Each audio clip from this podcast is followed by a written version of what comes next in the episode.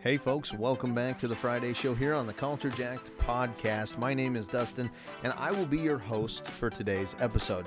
Uh, I just I just had messed that up before, and I, I got it reversed. I said it was uh, the the Culture Jacked podcast, and then it was the Friday Show. But if I'm being my most truthful self, the most truthful to who I am and to what this show represents to this podcast in its entirety, it's the Friday show on the Culture Jack podcast. And I am Dustin. And today on the show, I'm going to be talking about uh, What If on Disney Plus. So hopefully you've seen a couple episodes of, of What If. If not, there are going to be spoilers.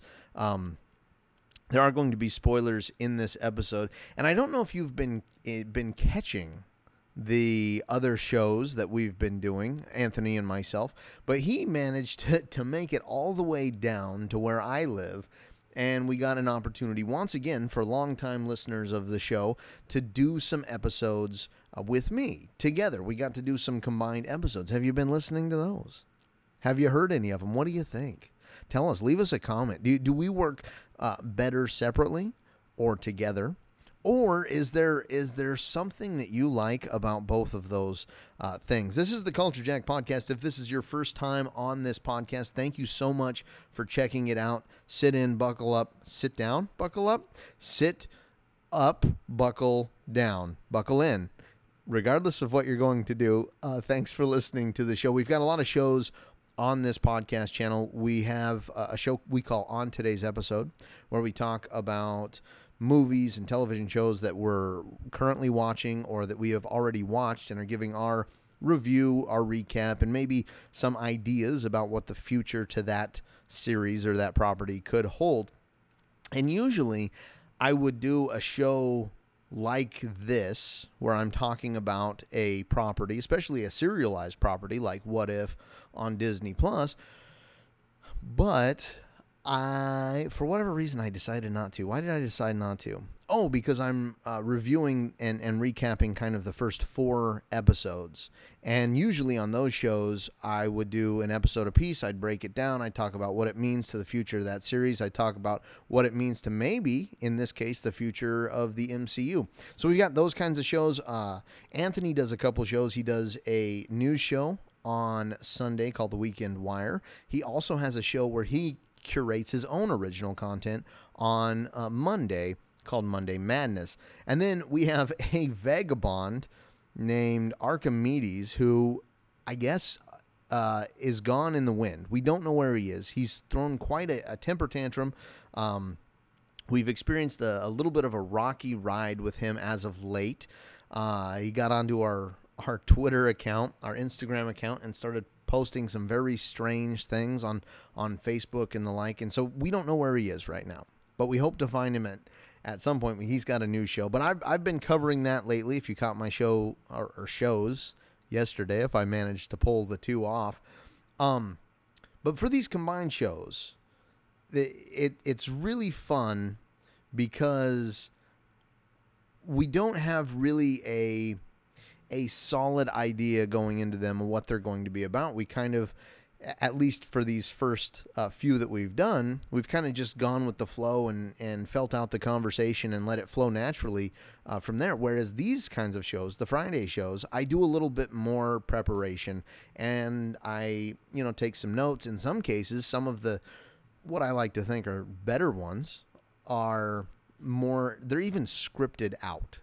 Um, and it's it's funny doing these shows with uh, Anthony because we have, or when we started the podcast, we we kind of weren't really sure what direction this podcast would go. E- eventually, we settled on this kind of nerd culture paradigm, which we were both really enamored with, where we talk about movies and games and, and comic books and, and television and, uh, uh, you know, technology stuff. But at first, we were just throwing anything up against the wall. And this was as random as a podcast as you think this is now. Back before, when we started, it was, I mean, we were talking about uh, weightlifting things, automotive things. we, we talked about, I don't think we talked about political things that much, but we did a little bit. Um, and it was just very, very random. I think there's less of that now, uh, but it has been good to, to do those episodes. So if you haven't haven't checked those out, go ahead and, and listen to those. Um, there is going to be before I get started into these episodes, there are going to be massive spoilers for the What If series on Disney Plus, and we're going to talk a little bit about the implications of there being uh, this show, not just this show, but you know things like Loki and um, WandaVision and Falcon and the Winter Soldier, and what kind of implications those are going to have on the greater MCU as a whole, and really how a invested Disney Plus audience uh, can can have a movie in that universe that so too a casual Marvel or MCU fan can go to. So there are spoilers for What If. I am going to be talking about the first four episodes of What If. What if Captain Carter were the first Avenger? What if T'Challa became Star Lord? What if the world lost its mightiest heroes? And finally, what if Doctor Strange lost his heart instead of his hands? Now, if you would be so kind, if you enjoy the content that you get from me today, leave a review on whatever podcast platform you're listening on, or go over to Facebook, leave us a comment, let us know how we did, or send us an email. You can go to culture.collective.x2 uh, at gmail.com. But Loki was a Disney Plus show, and it had all kinds of implications for the MCU as a whole. Now, spoilers for Loki if you haven't seen that one yet. Uh, at the end of Loki, uh, Kang or not Kang, uh, He Who Remains. He, he wasn't named as Kang, but He Who Remains was killed by the variant of Loki, Sylvie. And when Sylvie killed Kang, actually, it happened before that. It, a lot of th- people think that it was uh, an after effect, a a causation uh, from the series WandaVision, but the the multiverse, which was being held together in this very regimented, very solitary way by Kang, began began to to splinter and come apart, and all these different realities where things could have gone differently. The Avengers could have lost. Tony Stark never uh, became Iron Man. Thor uh, was actually a Frost Giant's child, or whatever. All of these random scenarios that we have seen uh, appear in comics for a long, long time. Now they are a possibility in the MCU. And so Loki had some great, I guess, uh, ripple effects out into the, the greater MCU. And this one, it, this show kind of feels like a show that is getting audiences used to the idea that these characters that they know or love could have acted in a different way could have experienced a different outcome or things could have changed entirely for them. And I think it's such a wonderful way to introduce that that concept. So the first one, the first episode was the uh, Captain Carter episode, and we are introduced to the idea of the multiverse and this character Uatu, the Watcher, who he doesn't interfere, he just watches and he I guess he records for posterity. I'm not entirely familiar with the Watcher lore, but he he narrates the events that go on in these episodes. And in this episode, he says, you know, in the first Captain America, when Steve Rogers was going to get into the machine to turn him into Captain America, the one that would would give him the super soldier serum and have him become the hero that he was, in this particular universe, when everyone was going to go up to an observation booth, Peggy Carter, who had gone up to the observation booth in the Captain America First Avenger movie, she decided not to. And that was the point. Uatu said, There, there it was. There was the point where things changed. When Peggy Carter decided not to go uh, up, but instead stay on the floor, uh, that's where everything changed. That's where this timeline changed. And so what happens is there's an explosion, the terrorist attacks just like they did before, but Steve Rogers is injured, so he cannot get into the machine to turn him into Captain America, or at least the powered Captain America that we know. And so uh, the, general's like, Howard Stark, you get in there. And he's like, I can't get in there. I'm the buttons guy. And Peggy Carter's there. And at the risk of this machine, which is failing, it's shutting down, she gets in. And so the experiment is not lost, becomes super powered. She takes the super soldier serum. And it's it's really funny because the hatch is open, just like they did in the movie, and Peggy is now ripped out of her mind. She looks like an Olympic power lifter. But the doors open, and I think for some people on the internet, and I don't know who you are out there, but I think the sight of a very muscular Peggy Carter probably awakened some some kind of thing that you had dwelling down deep inside of you that you wanted to just be punished by Peggy Carter. Perhaps I don't know. Regardless, uh, Buff Peggy uh, is now Captain Carter essentially, and it's it's cool the way that they play the character because uh, the character, the the general, you know, I mean, this is back in the 1930s, 1940s, right?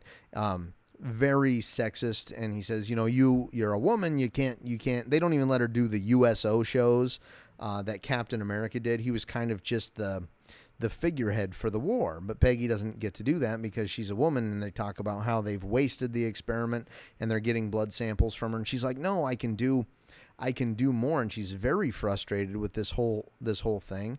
at one point, it's so cool. The it's kind of a uh, a foreshadowing for her actually becoming Captain Carter, which we knew she was going to. But she's in the gym and she's just throwing these uh, barbell plates just against the wall like frisbees, and they're just sticking into the wall. And there's just dozens of them in the wall. Um, but she does eventually get a shield and a uniform from Howard Stark. And she, like uh, Captain Steve Rogers in the original movie, goes in and rescues uh, a bunch of prisoners of war. And she fights Hydra um, and she frees the Howling Commandos to include Bucky Barnes. The, the thing about it is, in this scene where she's fighting off this Hydra for the first time, uh, and you know really testing her powers the animation struck me uh, in these what if shows because I wasn't sure about them. I mean, we'd, we'd all seen the previews and we all got very excited about the potential possibilities about what was going to show up in this show. But let's be perfectly honest, let's be perfectly frank. When it comes to animated superhero features, movies, and shows, when you look at the pedigree behind the Marvel movies, behind the DC movies, and I'm talking the animated ones, DC has notoriously done a much, much better job than Marvel. Now, of course, there are the standoffs. There are the Sony uh, Spider Man into the Spider Verse movies that really throws that whole throws that whole concept right out the window. Uh, but on the whole, some of these Marvel animated shows and animated movies, well, frankly, they just look like they look like trash. They look like a quick uh, cash grab. They look like a Disney movie spinoff. Like if you have a, a popular Disney animated feature, some of those spinoffs just look absolutely terrible. Whereas the DC animated shows and movies have a marvelous track record of being very, very good. but I was not disappointed with the way that this was animated. And I was talking to Anthony about it even. The way that they did the lighting and the shadows uh, on these characters and the, the fluid way that the animation was. Now, I'm not typically a guy who enjoys a, a 3D animation, even if it is delightfully cel shaded like this one was. But this did not bother me. And once I got over my initial stigma of that animation style, well, I was I was fine with it for the rest of the episodes that I that I saw. But the fight scenes were very good. There was a, a scene where uh, later, because Steve Rogers was made into like a, an Iron Man type character, uh, Peggy was flying on him, and they were essentially doing a dogfight with these other fighter pilots, uh, these other Nazi uh, pilots, and she threw herself onto the cockpit of a plane, smashed her way in, beat the hell out of the, the pilots, jumped out of that one, flew flew through with her shield uh, to use as kind of a battering ram right through the prop of another plane, jumped off of that, did a beautiful back layout somersault, and then landed squarely on top of the Steve Steve Rogers uh, Iron Man, which I think they called like a Hydra Stomper or or something along like along those lines. Now the thing about this show was or is or this particular episode is I was watching it with my daughter on the second watch because I of course I have to watch these things more than once. And she was like, "Wow, she's strong. Wow, she's amazing." And I know I've said it on the podcast before, but there are moments where my eyes are just opened to what representation in these types of movies means and what these uh, types of movies or representation means to uh, young girls or uh, peoples of color. Um, it's it's very important to be able to see yourself as a hero, and I didn't get that at first. I didn't get that for a long time, but I'm starting to understand. I think. Um, so this movie, though, or this show, this episode, is nearly a beat for beat on the original Captain America First Avenger movie. And so it's got a lot of the same plot points. It is different though because Bucky Barnes is never lost in it. Uh, Bucky Bucky Barnes, by the way, makes a lot of uh, fish puns. Strangely enough, in the show, and I don't know if he's going to show up in the future in future episodes of What If.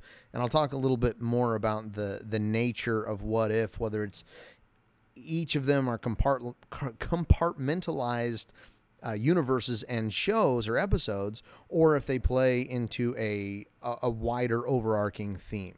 I mean, I, I, think we find out around the time of episode four, but but we'll uh, we'll save that uh, for just a moment. So Steve Rogers, like I said, is made into like an early Iron Man character uh, with the Tesseract, and during the train heist, uh, it turns out the train was rigged, and uh, it exploded along with Steve Rogers. And so he was captured along with the Tesseract. And Red Skull decides to use the Tesseract to summon this interdimensional beast. Uh, these these tentacles that come out and eventually crush the Red Skull. Um, and he has a fight. He well he, he he's crushed by the by the galactic octopus that he's summoned or squid. I don't know. We never really see. I guess we do see its mouth. It opens up its maw, but it continues growing and growing. And and Howard Stark and Steve gets his armor back, and so he's fighting alongside uh, Captain Peggy Carter.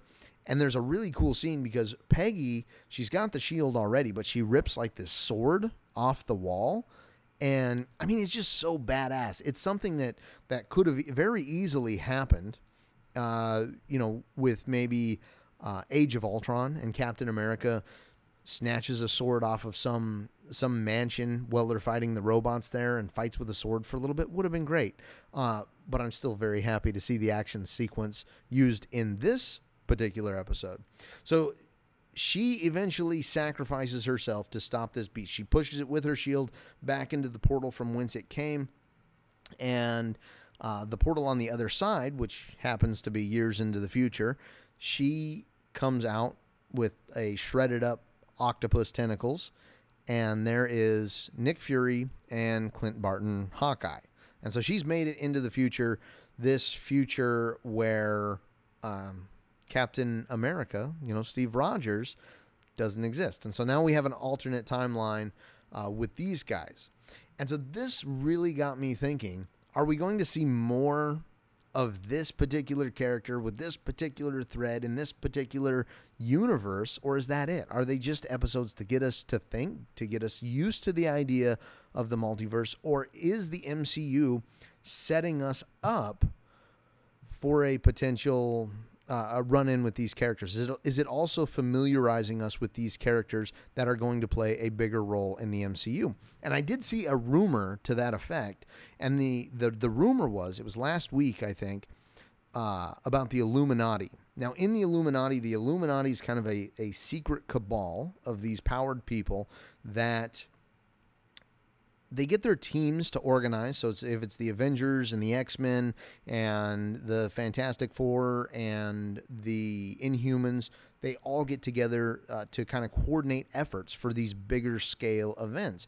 And in these particular rumors, the characters uh, or the members of the Illuminati team are, again, this is purely uh, conjecture, speculation, and rumor Professor X, Captain Carter, Balder the Brave, Monica Rambeau, and Mordo.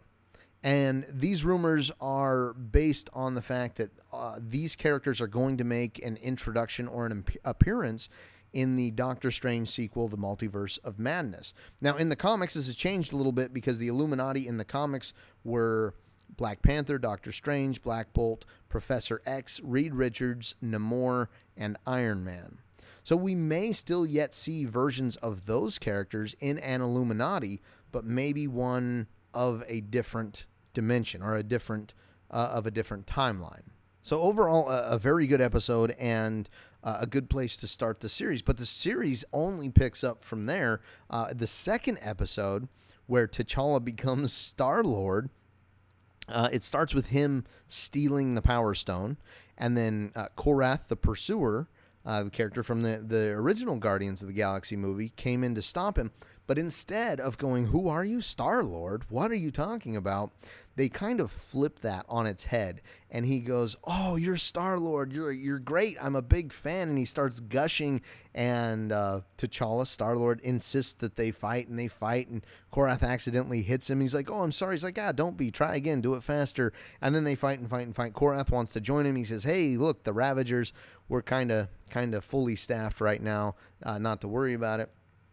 Uh, but it turns out that in this universe, in this timeline, uh, Yondu, instead of going personally to Earth to to snatch up Peter Quill to get for his father Ego, who, who, if you remember from Guardians of the Galaxy 2, that was what his assignment was. Instead of doing that, he sent his underlings. And his underlings, uh, they snatched up T'Challa instead and it was it was funny because they've got taser faces back in it, and he's like, ah, all Earthlings, you know, they look the same to me. Um, but when he gets Quill, T'Challa said, or not not not Quill, T'Challa. When he gets T'Challa, T'Challa said he wanted to explore, and so Yondu said, "Hey, why just explore there when you could explore all of the of the stars?" And it made me a little bit teary eyed this episode because this is the the final performance of Chadwick Boseman as T'Challa, as Star Lord. T'Challa as Star Lord. Um, so I think that's really neat. Now, not all of the not all of the characters are portrayed by their original actors. I know Robert Downey Jr. didn't show up. Um, I think there was a little bit of controversy as well because uh, Dave Batista was not even approached to play Drax. And in this episode, there's a an appearance by Drax. I'll talk about that in a minute. Um, but Star Lord has a much better reputation, and there, it's. I mean, it's so cool the differences between the the canon of the MCU and these hypotheticals that were being thrown into all of a sudden. Uh, so they go to a go to a bar to celebrate afterwards after they get the power stone and Yondu comes to save him from an army and he's like Ravagers never fly alone. You saw it in the in the trailer and he zaps him with his his arrow and they go to party uh, at a bar and it turns out that Thanos is actually a member of the Ravager crew. And they're like, "Well, you were about to conquer the conquer the the universe or whatever. You were about to kill half the people." And he explains that T'Challa just talked him out of it. He said, "You know, he talked about better resource allocation or or whatever the case may be. So I didn't have to do that." And Korath called him Captain Genocide, which was was pretty funny as well. And it's also interesting that T'Challa was able to talk him out of his genocidal, uh, narcissistic, sociopath uh, plan just due to the fact that, hey, look, why don't you just multiply resources? Why don't you allocate resources in, in a better way? And that is something that fans on the internet have long decried that Thanos well, there's other things that he could have done besides wiping out half of the universe's uh, population.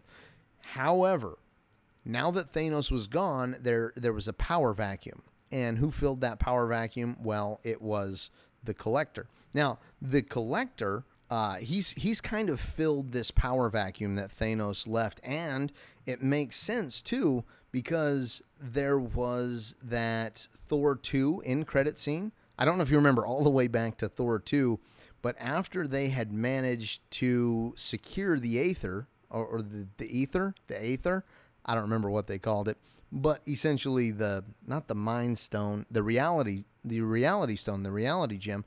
They brought it to the collector, and he, you know, the Asgardians, and he grabbed it in his hands, and he was like, two down, four to go. And so that was kind of a, a plot line, a thread that was never really addressed or followed up on. So that's another cool thing about this show is they can follow up on these uh, different plot lines, these different plot points that uh, really they didn't, they don't have to now. And and they can never say, oh, it's a loose end. Well, look, yeah, we followed up with it over here in this other uh, potential story or this other hypothetical situation. Um, so they get, they're in this bar, and Nebula has a plan to steal the embers of Genesis, which could allow them to feed billions, she says, from the collector. The collector's got this thing. And so Star Lord T'Challa says, Yeah, let's do it. And Yondu, he doesn't want to do it. He says, Hey, look, it's a trap. Uh, we can't we can't be putting ourselves in this situation. And T'Challa says, That's who we are, man. We're like we're like Robin Hood, you know, we we steal from the rich to give to the poor sort of thing. And Yondu's like, Hey, look, man, I'm sorry, you know, we went back to your planet and there was maybe he didn't say this maybe this was just implied in a conversation between a different character but they eventually they had gone back to earth to put him back with wakanda or they told him they did and said that wakanda had been ravaged by war along with you know everything else on earth. Um so the black order's working for the collector now. They go to Knowhere again um and they their plan is to cause a distraction, and so Korath he's outside fighting Thanos, and Thanos is like, "Go ahead, call me Captain Genocide again." And he's like, "You're not supposed to punch me for real." And they get into a fight and distract the Black Order. Meanwhile, T'Challa breaks in, but he can't find anything because the collector's collection is so expansive. It's so huge. And so he goes to recruit help from Howard the Duck, which is, was awesome to see more Howard uh, Howard the Duck, and he says something like, you know, you go with the duck, you're in luck. That's what they say. And T'Challa says, nobody says that. But as Howard the Duck is trying to guide him, he stops at a bar to get more more booze. And T'Challa discovers there's like a Wakandian spacecraft that Yondu was lying that the Wakandans had actually been out in space looking for their lost prince T'Challa. Um, so eventually, T'Challa is captured uh, because Nebula seemingly betrays him, though it's kind of a double triple cross, which Korath says, ah, it was a triple cross. Um, and Yondu and T'Challa have to fight the Collector. There's a very interesting point about this Collector fight that I did not catch until I was doing some reading online, but people did. The Collector's got all these things he can fight with. He's got Captain America's shield, it looks like. He's got all of these different swords and weapons, but he also has Hela's, the headdress that she wore and apparently this was the thing that allowed her to to spawn those swords and spears out of her hands and body. Uh, and he said, "Ah, Hela's necro swords," which was kind of a throwaway line to me, but looking further into it on the internet, uh, a necro sword. They hadn't been called that in Thor Ragnarok, but a necro sword in the comics, Hela stole a necro sword uh, called All Black or from All Black, which I guess is like an original symbiote, and then that that All Black sword was wielded by Null, uh, who is also a symbiote, or maybe he's like the king of the symbiotes or something. I I know there's a current comic line going on about symbiotes right now. And also, something I, I found in my reading about this is someone who had wielded the all black necro sword or all black symbiote is Gorr the God Butcher. And Gorr the God Butcher, as we all know, is going to be portrayed by Christian Bale in Thor Love and Thunder. And so All Black could be satiating his thirst for blood through the universe on the gods that Gorr the God Butcher is slaying, thus opening up an opportunity for Null, for this all powerful symbiote to, eh, to enter the Earth, which is pretty cool because the symbiote is not necessarily, at least not yet, a part of the MCU. He's part of the Sony Spider Verse, right? And so this it could be one of our first potential crossover connections uh, between the two the two universes. So I'm very excited, and maybe these people on the internet, maybe myself included, getting caught up in all of this hype, uh, is is a, is a stretch. It's a reach. It's um, maybe maybe gone a little too far, putting the cart before the horse, sort of thing. But I'm very excited about it as well. I love these little little Easter eggs, these little hints that people that are much more in tuned with the comic book lore can help me help me along the way. So Nebula, uh, Thanos, and the crew they eventually defeat the Black Order and they launch the Embers of Genesis to get out of there. I think they actually throw it down uh, the Maw's foot. No, Ebony Maw. They they dispatch him in some other way. Who's the big guy with the hammer that was in uh, Infinity War? They threw the, the embers down his throat and he exploded into a tree. Uh, Yondu and T'Challa, they defeat the collector. They kick him into a cage and they give the remote to the, the servant girl who then opens up everyone else's cages and then the collector's cage to, we presume, take their, their vengeance upon the collector for keeping them housed uh, in a cage. And then Yondu and the Ravagers, they all uh, load up and they head back to Wakanda where T'Challa lies for Yondu. Not to say that he was kidnapped, but that he was lost and he was found by Yondu and he helped him uh, explore explore the stars. So a very good episode. A little bit uh, a little bit emotional in a, in a couple places. I'm hoping that because I think these are going to have an overarching theme where they are going to be connected in some way. I'm hoping we see more of T'Challa's Star Lord, uh, at least in this series. The third episode I felt like was kind of the weakest episode. I mean, it's it's probably the weakest episode, or to me it was, um, but it was the weakest of the first four so far.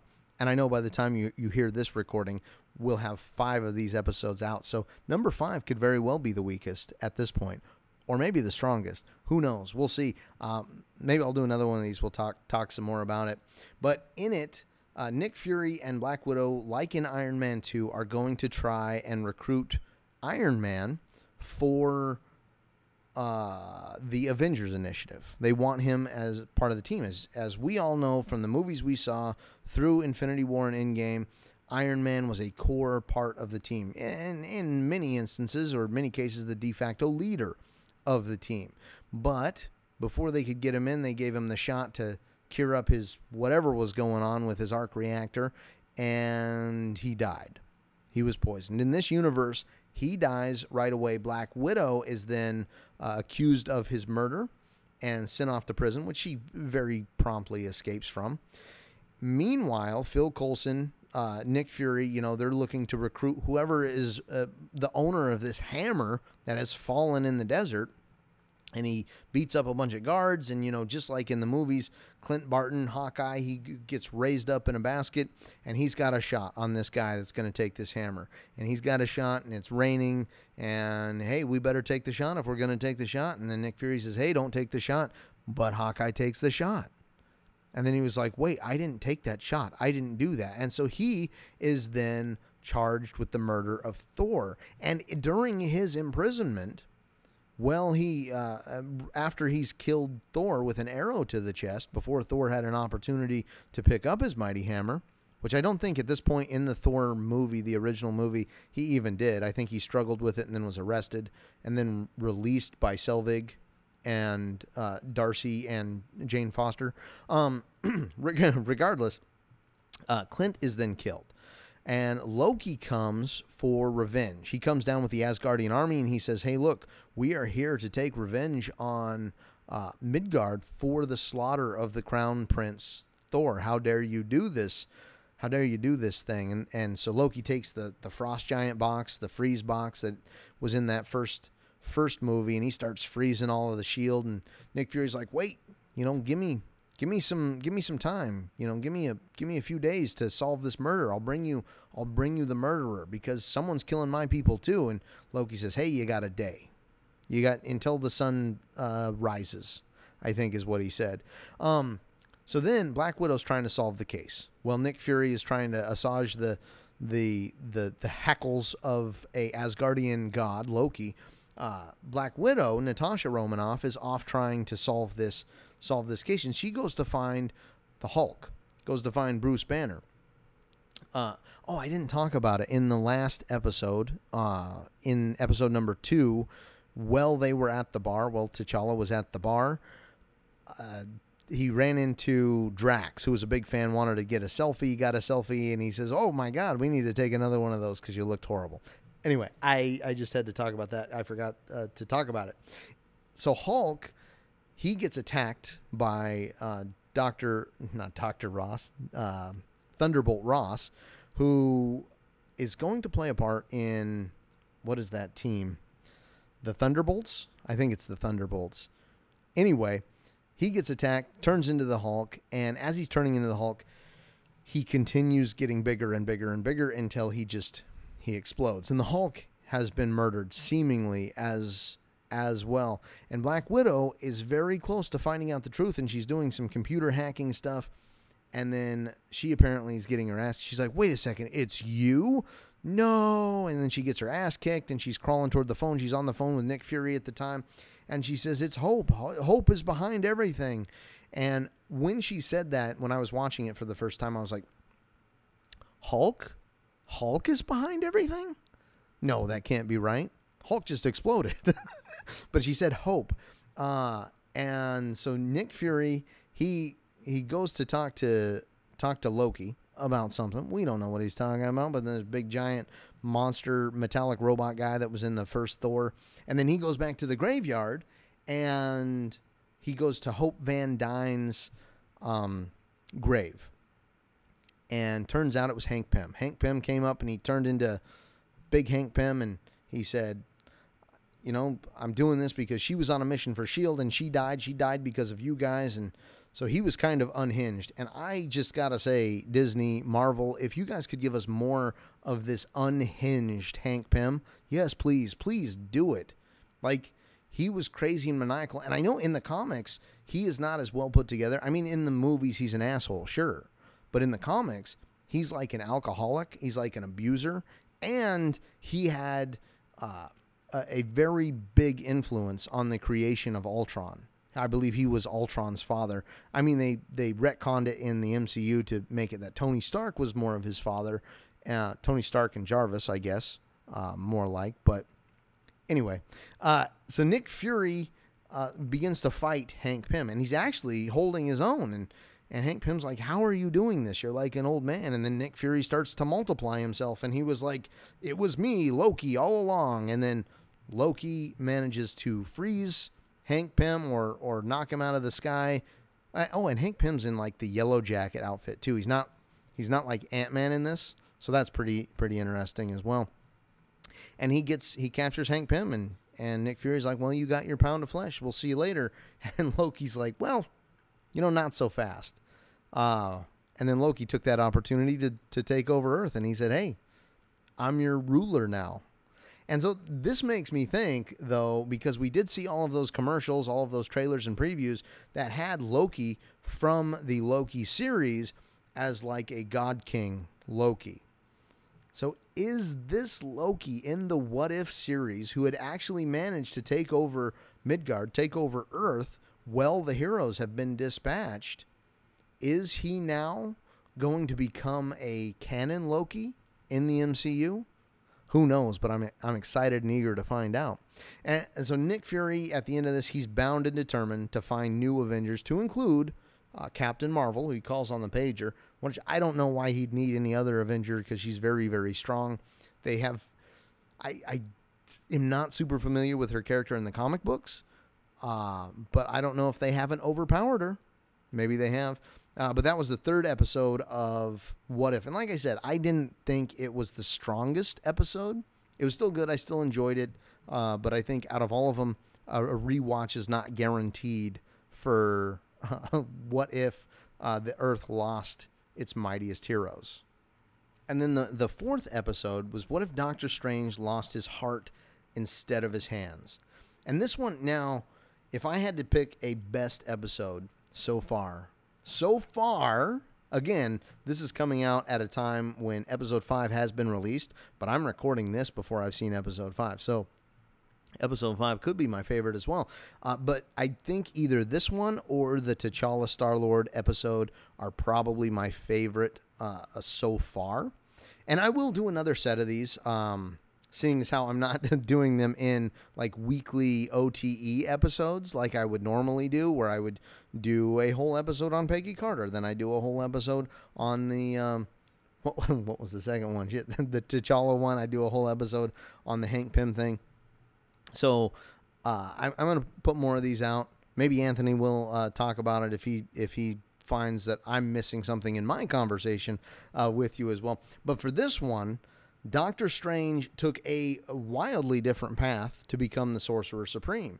So instead of getting into that car wreck and and trashing his hands, where the, he then looked over the entire world to find a cure and eventually found himself seeking a cure in the mystic arts. In this one, his uh, girlfriend, his fiance, I'm not sure what they are, Christine, in the car crash, she was in the car and she died. And he was so heartbroken that um, he he searched the world to find, I guess, find meaning and became the Sorcerer Supreme that way. And, and events mostly played out the same way, even to the point where he bargained with Dormammu to set Dormammu free from his time imprisonment.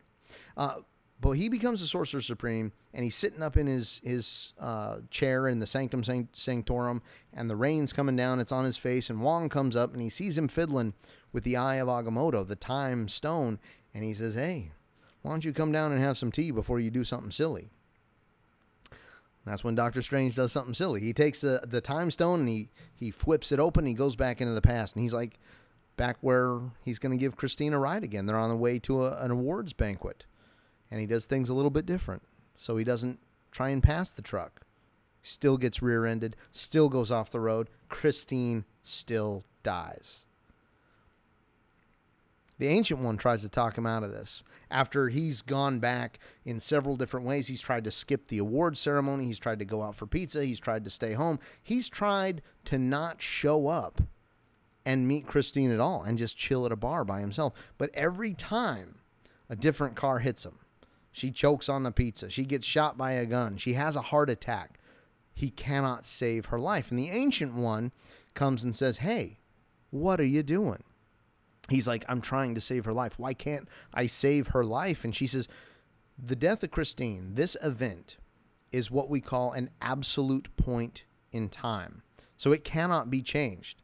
And I love that they're introducing this concept of an absolute point in time. The same way they've introduced kind of a nexus being like Wanda Maximoff, the same way that they've introduced the concept of there being branching realities and multiple timelines. It's neat to think that there is a a system or a concept where timelines may even come back together to meet at this absolute point. So no matter what happens, this thing absolutely has to happen. Doctor Strange does not accept this. He fights the Ancient One. She gives him a blast, but he manages to teleport himself way back into the past to find this lost library uh, of Cagliostro. And the Castle of Cagliostro is an incredible anime by Studio Ghibli focused on the Lupin the Third franchise. So if you have an opportunity to watch that, it's on Netflix. It's super, super good anime aside, we're not talking about anime. We're talking about what if right now. So he goes back to this this library and he studies these ancient powers. And he he finds that he needs more power, and one way to do that is to absorb other beings. Now, I for a second, with my anime brain and my knowledge of Full Metal Alchemist, thought that Doctor Strange was about to take a very very dark turn toward evil, and uh, go to absorb many, many people a la Full Metal Alchemist making a Philosopher's Stone. But that wasn't the case. He just starts to absorb demons. no big deal.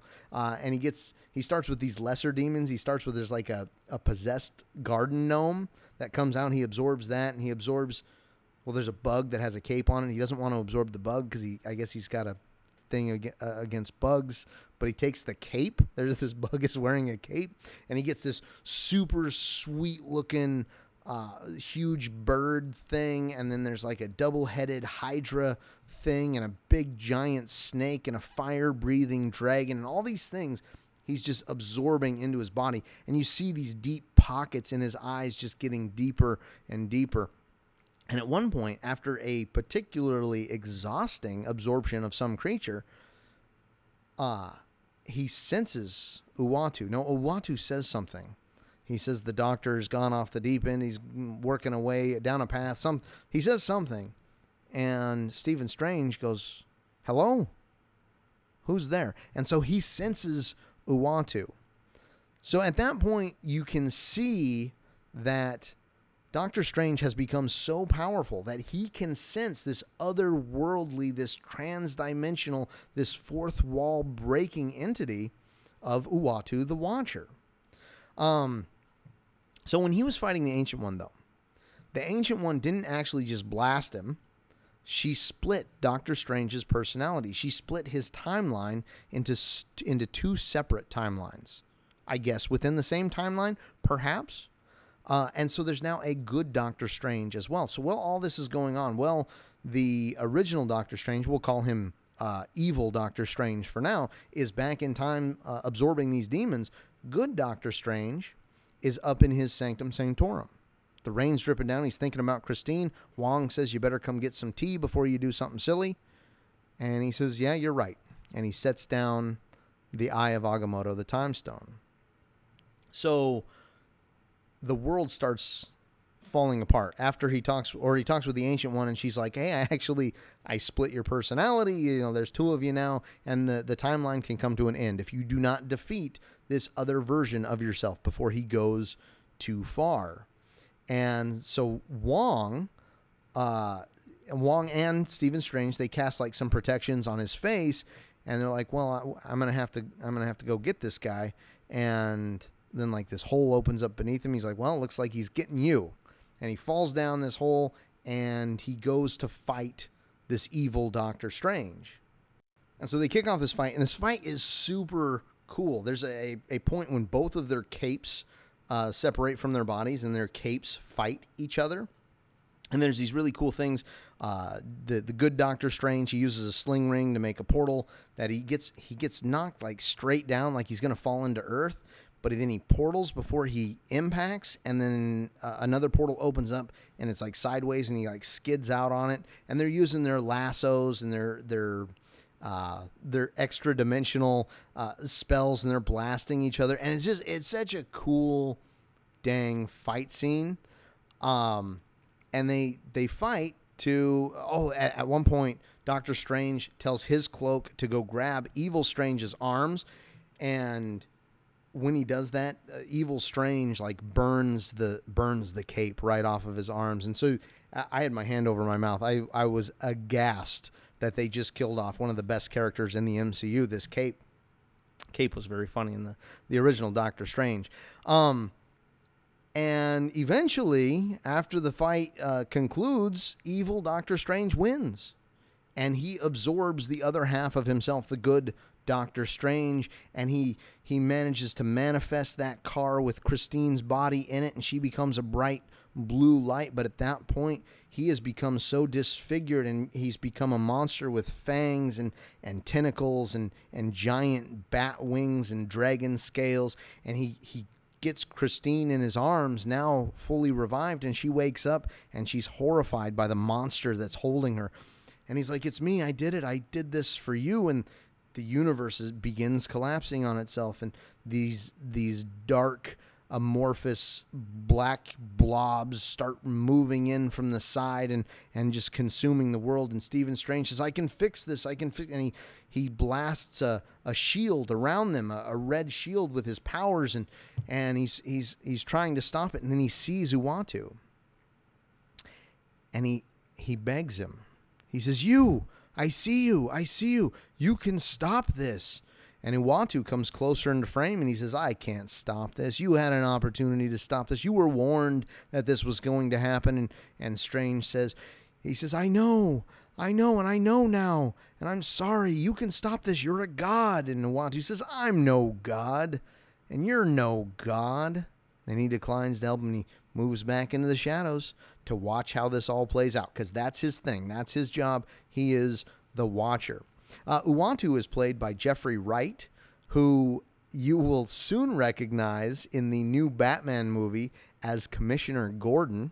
He also had roles in uh, Westworld, and apparently he's got a role in No Time to Die as well. I got chills when he spoke because this was the first time that we had uh, heard Uatu address a character within the show. Um, before he'd just been a bystander, a narrator, a host for the What If show, but he actually played a part in saying, "Hey, I can't I can't help you, Mac." And so I thought this whole What If show was going to be very self-contained episodes. I thought there was going to be no overarching theme.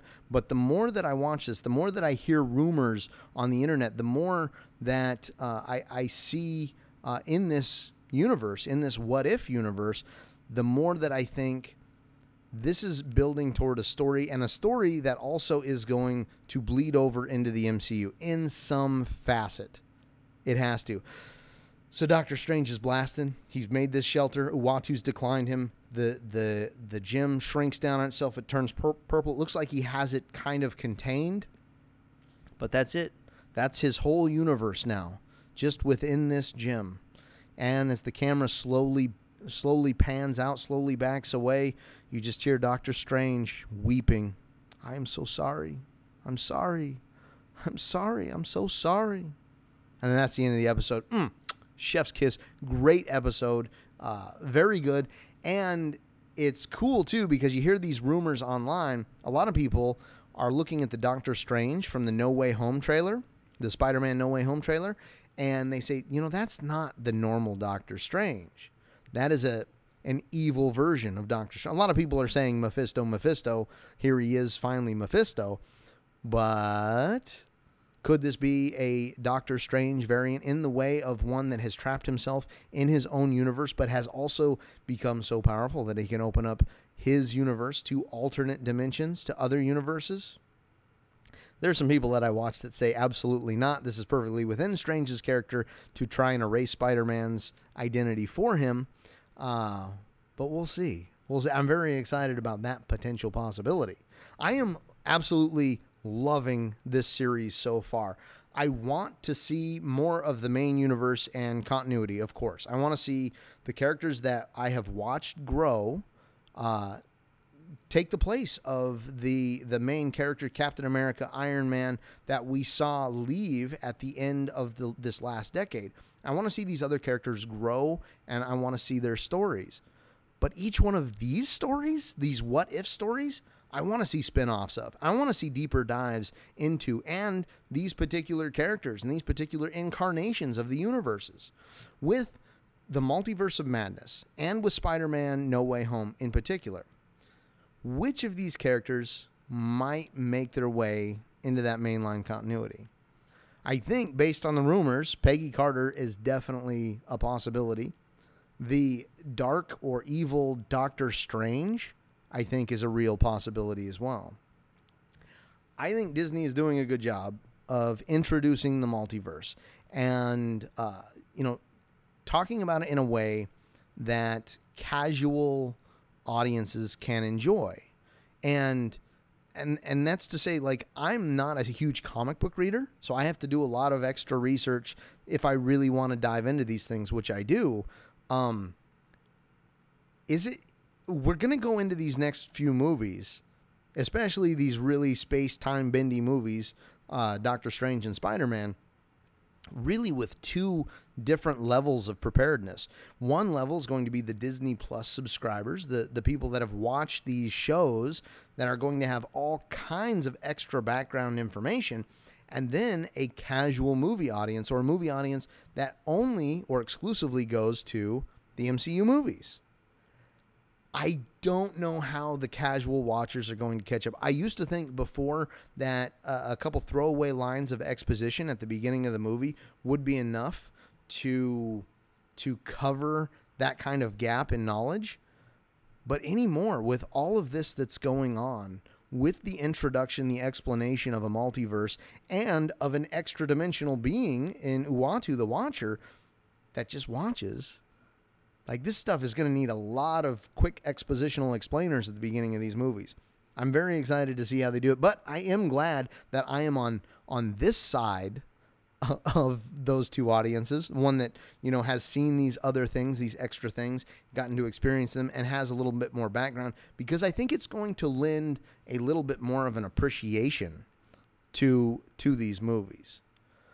But I, I I trust Marvel. I trust the MCU. I trust Kevin Feige, and Kevin Feige, we trust that he is going to do a good job as they have continued to do in making these movies and this universe accessible to fans, no matter their level of participation. But that's it. That's that's what I wanted to talk about today. I talked about it. I talked about the what if episodes. We got a lot more episodes coming out on the podcast. Again, we've got the Weekend Wire, Monday Madness, the News Desk. We've got the Friday show, and we've got on today's episode. If you want to get a hold of us, there's several ways to do it. Uh, I'd say you we don't have a PO box yet, so you can't can't do it the old fashioned way. Though, if you would like to write us a letter, put it in a bottle, and throw it to Poseidon, you're more than welcome to do that. Uh, otherwise, you can get a hold of us on Facebook, Twitter, Instagram at CultureJacked. You can send us that email at culture.collective.x2 at gmail.com. I would love to personally read your review of the show if you left a review on one of your favorite podcasting platforms. But besides that, that is all I have for you guys today. I hope you have a wonderful weekend, and I will see you next week on the Friday show. Cheers.